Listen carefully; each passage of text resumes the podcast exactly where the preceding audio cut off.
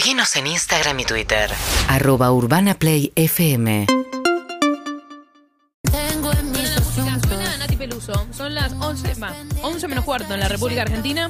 Y acá estamos esperando la palabra de Nathy Peluso, que la tenemos en exclusiva. A mí me encanta tener la chance de poder verlo nosotros, porque estaba guardadito esto hace un tiempo, ¿sí? Estuvo un día dando varias notas. Jarro tuvo la posibilidad de hablar con ella. Me encantaría saber cuál es la visión de Harry, ¿no? ¿Por dónde entró para hablar con Nathy Peluso? No vi nada de la nota, ¿eh? Nathy vino para el concierto de Fito.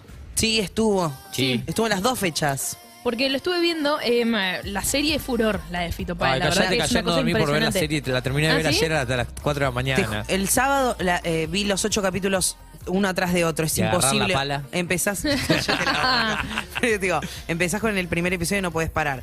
Eso, hablando de Fito, que si quieren hablamos en un rato, que es bárbaro. Lo que pasa con la serie muchas veces, que pasa también con historias que después se llevan al cine o a series, te deja tan manija que te quedas viendo cosas de la vida real, ¿viste? Como del personaje. Recontra. Bueno, a mí me pasó ayer y nos pusimos a ver el recital, el concierto que dio en Vélez, ahora el último. Sí. Y ahí la vimos a Nathy Peluso.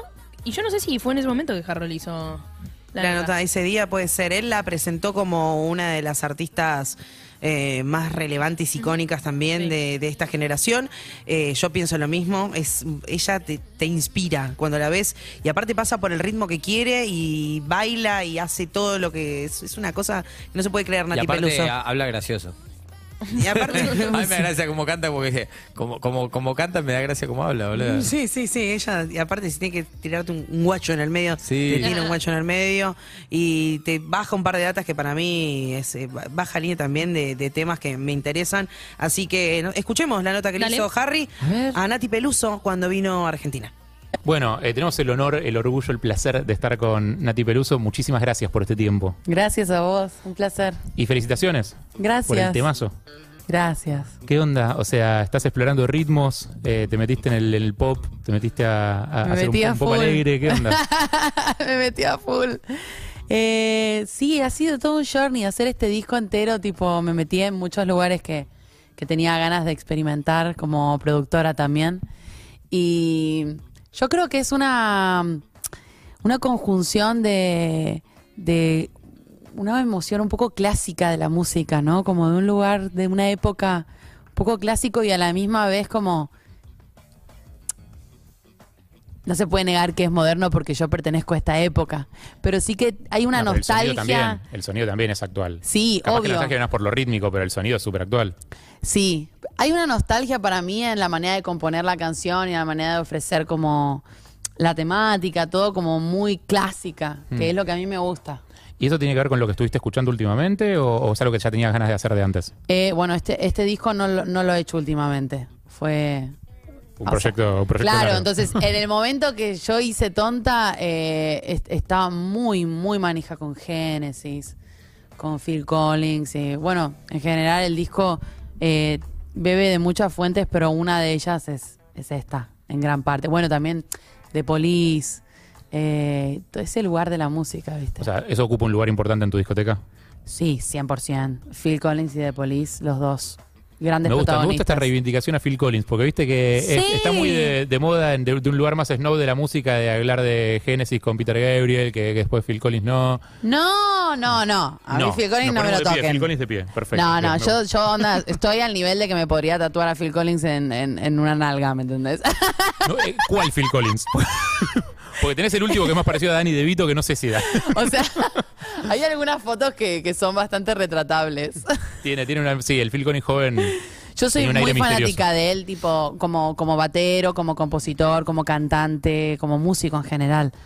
Y sí, es una gran fuente de mis inspiraciones. Él, y bueno, de hecho,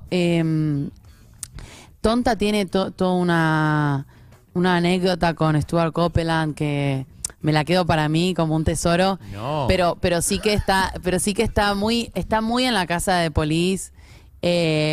Me tomo el atrevimiento y el lujo de poder decir que Stuart le encantó y para mí es un repremio que él dé la bendición al tema. Ok, no te voy a preguntar la anécdota porque no me voy a contar. Pero sí te puedo preguntar cómo le llegó la canción. O sea, sí, se la mandé, obvio. Sí, okay. Se la mandé y es un es un honor, boludo, poder estar en contacto con esos artistas que nos han marcado, viste, que han hecho escuela. No, y también mostrar un poco que esa barrera de generaciones es medio ficticia, es algo que ponemos a veces o los fans o los periodistas, o sea, no hay una 100%. División que ahora es la música nueva y antes era la música vieja, hay como mucho vínculo. Yo creo que eso es algo muy importante, de hecho, porque quizás nos limitamos a vivir oportunidades por el prejuicio de que la gente grande no entiende la música actual o whatever. Digo, yo creo que la gente que son buenos músicos saben detectar dónde hay buena música y disfrutarla más allá de... Sí, de hecho, o sea, estuviste hace un tiempo tocando en Vélez con Fito Páez, un artista, si querés, de la generación anterior, en un escenario en el que también estuvo Alejo, de Alejo y Valentín, sí. Vos, o sea, muchos, y David Lebón, ¿no? Es como, sí. Claramente esa barrera está del lado de los músicos, no, sino del lado de los fans, si querés. La música, no, o sea, es medio cliché, pero digo, no tiene edad. Y las generaciones creo que están para también, nosotros aprendemos de ellos, ellos aprenden de nosotros también, porque venimos a replantear quizás otras cosas. Ustedes los molestan, o sea, los molestan en el buen sentido, como los pinchan, los obligan a estar ayornados, los obligan a como a despertarse muchas veces, como a, sí, hay esta cosa como de fusión, viste, se están reeditando muchos discos con colaboraciones de actuales. Digo, yo confío en que eso sirve de algo, onda, crea cultura. Y también es muy mágico ver cómo otras generaciones conviven con las generaciones actuales, con que gente que hizo canciones con las que crecimos, ¿viste? No creo que sea algo fácil, y menos produciéndote a vos misma, tener la claridad de los conceptos y tener la objetividad para decir esto va, esto no va, esto mejor cambiémoslo de tal manera. No, para mí eso es facilísimo, onda, eso es lo que más fácil me resulta. Sí, yo lo tengo muy claro, tengo una visión muy clara de mi sonido, de lo que quiero, de lo que no quiero, y no me cuesta para nada llegar a eso. Lo que sí me cuesta es, bueno, aceptar la cantidad de horas que me ha llevado producir este disco. Onda, es una inversión energética. Que por eso entendés también que no todo el mundo se produce, porque hay que tener muchísima disposición de tiempo, de estar quizás 20 horas eligiendo un par de kicks y un par de... Digo, sí, claro. Es una actividad bastante neurótica en la que yo me refugio con mucho placer porque es mi neurosis, pero entiendo que no todo el mundo le guste hacerlo. Pará, y tengo dos dudas sobre eso, sobre cómo es autoproducirse. Una, ¿cómo haces para dejar de lado el ego? Porque más allá de que lo tengas gobernado en tu vida cotidiana, hay algo en el momento de a veces tenés que pelearte con una decisión tuya propia como compositora, sí, desde el lado de productora, porque no te funciona tan bien. La verdad que no me sucede, onda... Es como, es muy fácil producirme, onda. Qué bueno. Me conozco muy bien, son muchos años viviendo conmigo misma, imagínate. Imagínate, insoportable. Hay gente que vive mucho más y no se conoce tanto, habla bien de tu laburo interno. O sea, a ver, yo creo que sí, habla bien de que estoy conectada con lo que quiero, son años haciendo música y creo que empiezo a poder permitirme el lujo de ya... conocerme, ya ir a lo que quiero, también haber conectado con Didi, que es un tipo muy sensible, muy inteligente, que también me lee muy bien, que cuesta encontrar seres con los que musicalmente te entiendas de esa manera, ¿viste? Entonces yo creo que reside un poco esa seguridad que yo tengo un poco implacable en todas mis decisiones artísticas, que yo estoy muy segura de lo que quiero, cómo quiero sonar, tampoco me enrosco mucho, digo... Hago mucho con la improvisación. Cuando hago una canción, encuentro el sound y si salió ese sound es porque tenía que ser ese sound. Digo, no lo discuto mucho. Es lo que planteó el canal, ¿viste? Sí. Y luego, obviamente, pues ya te pones más piqui, podés ponerte artesano a decidir tal, pero es algo que disfruto más que sufro. Está bueno eso. No, aparte estaba pensando que hay un sonido Nathy, si bien no hay un género Nathy, porque jugás con un montón de cosas y tenés temas que son más melancólicos, otros más alegres, unos más salsa, unos más trap, unos más... O sea, tenés de todo, sí. y claramente no tenés miedo de jugar con esas cosas, pero hay un sonido Nathy. O sea, el tema vos lo escuchás y no sabes para qué lado va a ir artísticamente, pero sabés cómo va a sonar. Eso me encanta y es algo que yo creo que es un privilegio haberlo encontrado, haberlo resuelto, ¿viste? Creo que tiene algo que ver también con el timbre de una voz, las decisiones de estructuras de las canciones y también es la experiencia, viste, de ir haciendo música a lo largo de los años, ir ya creando una personalidad a lo largo de o sea, una personalidad como compositora, como escritora, como productora. Son decisiones artísticas que al final, si van teniendo una cohesión, por más que vos vayas cambiando y creciendo, es tu corazón, viste. Sí, y también pienso que hay algo de tu tono y de tu fraseo que es muy personal también, o sea... Sí, yo creo que eso es lo que más ayuda a que mi sello tenga un lugar, que es... Yo he trabajado un personaje en mi voz... Recontra. Y no estás ni queriendo ser puertorriqueña, ni queriendo exagerar un acento, ni queriendo... O sea, no, como... no ha sido ni siquiera consciente, es simplemente una casa de un sonido que encontré en su momento y que...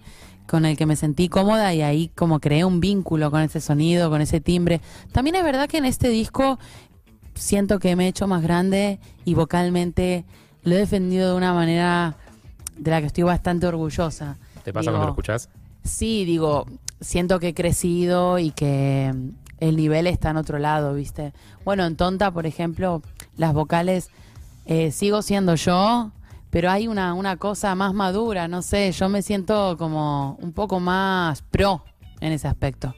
¿Y pensaste en cómo va a ser el viaje al vivo de este disco? Lo he hecho todo para el vivo. O sea, todo hecho para el vivo. Sí, hice todo el disco pensando en tocarlo en vivo, de hecho todas las melodías las compuse pensando en los hooks, en que la gente las cante, en que la gente las grite, todo lo compuse, y fue un disco que hice de tour, onda, yo estaba girando Calambre.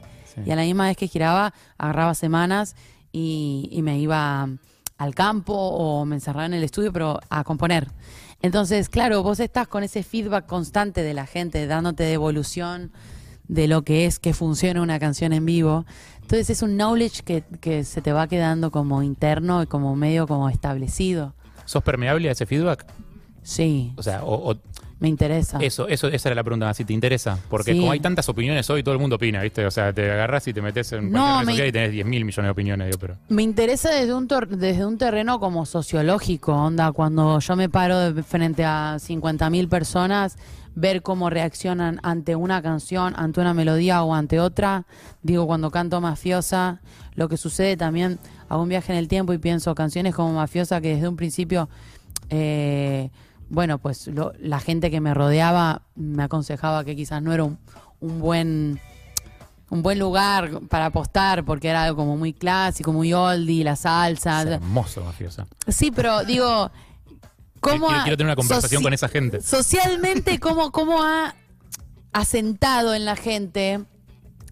Me da también mucha seguridad a mí en seguir sabiendo y mantenerme en el punto de que mi intuición musical es la que va y no me tengo que preocupar tanto por lo que funciona, lo que no, sino realmente hacer las cosas honestas y dejar que funcione. La última vez que te vimos en vivo en Buenos Aires hay una parte del show que es espectacular cómo está filmada, que es cuando bajás a caminar entre la gente abajo en el pasillito abajo del escenario. Sí, sí.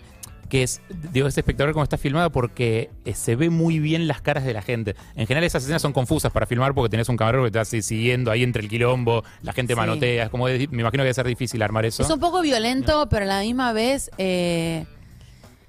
ves también las caras, que es algo que yo quería quedarme con eso, porque creo que es el premio, ¿viste? Como ver lo que vos provocás en el otro y poder disfrutarlo, no agobiarte, porque también a veces es un poco choqueante, ¿viste? Como...